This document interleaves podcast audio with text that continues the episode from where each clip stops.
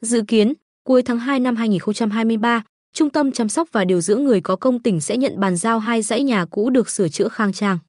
Số lượng người ngoài tỉnh đăng ký đến trung tâm điều dưỡng trong thời gian tới đã lên gần 500 lượt.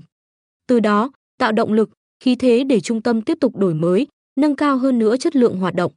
Phấn khởi chỉ vào hai dãy nhà đang được hoàn thiện, Giám đốc Trung tâm chăm sóc và điều dưỡng người có công tỉnh Châu Đình Phước cho biết sẽ dành toàn bộ tầng trệt làm phòng ở cho các cụ và hội trường, để các cụ thuận lợi di chuyển. Bếp ăn, phòng y tế cũng được bố trí ở hai dãy này, ưu tiên tầng trệt, gần phòng ở để tiếp cận các cụ nhanh nhất có thể khi có sự cố xảy ra. Ông Phước thông tin, 12 người có công trung tâm đang nuôi dưỡng, chăm sóc đều tuổi cao, sức yếu. Vậy nên, nhân viên của đơn vị không ngừng điều chỉnh, tìm thêm những cách chăm sóc hiệu quả, tận tình, phù hợp với từng người. Nhờ vậy, những cụ sức khỏe không ổn định trước đây giờ đã không còn thường xuyên ra vào viện như trước. Một trong những nỗi lo lắng nhất của trung tâm là hệ tiêu hóa của người cao tuổi không ổn định, nhưng nếu người già bỏ một hai bữa ăn thì xuống sắc ngay.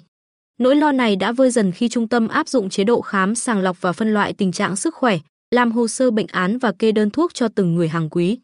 Nhân viên y tế mỗi ngày đều thực hiện kiểm tra nhịp tim, huyết áp.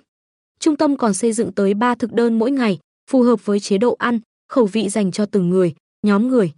Hàng ngày, tổ chức lưu mẫu thực phẩm, theo dõi xem các cụ ăn những thực phẩm ấy vào, bụng có êm không, phòng khi có tình trạng xấu xảy ra thì có biện pháp xử lý kịp thời.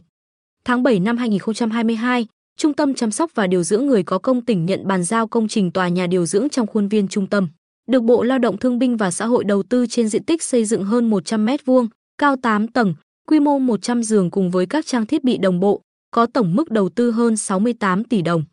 Có được thuận lợi về cơ sở vật chất cùng đội ngũ nhân viên nhiều kinh nghiệm, cuối năm 2022, được sự chấp thuận và ủng hộ của Sở LDTB và XH, trung tâm đã tổ chức in hàng nghìn tờ rơi quảng bá về cơ sở vật chất và hoạt động, gửi đến nhiều tỉnh, thành trong toàn quốc và các địa phương trong tỉnh. Mục đích của việc này là thu hút các đoàn người có công ngoài tỉnh đến trung tâm điều dưỡng, tham quan cảnh đẹp của tỉnh.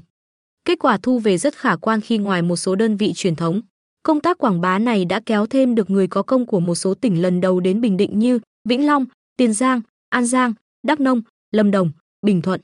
Để không bị động lịch đón tiếp các đoàn, từ tháng 1 năm 2023, trung tâm đã lên kế hoạch tổng thể, tính toán lắp ghép các đoàn điều dưỡng trong và ngoài tỉnh vào từng quý một cách hợp lý, để không bỏ trống mà cũng không bị trùng lắp. Công tác thông tin, liên lạc diễn ra nhanh chóng, thống nhất ngày giờ xong mới tiến hành các thủ tục tiếp theo. Ông Phước nói, Năm 2022, trung tâm điều dưỡng cho 460 lượt người trong và ngoài tỉnh. Năm nay hứa hẹn sẽ khả quan hơn nhiều.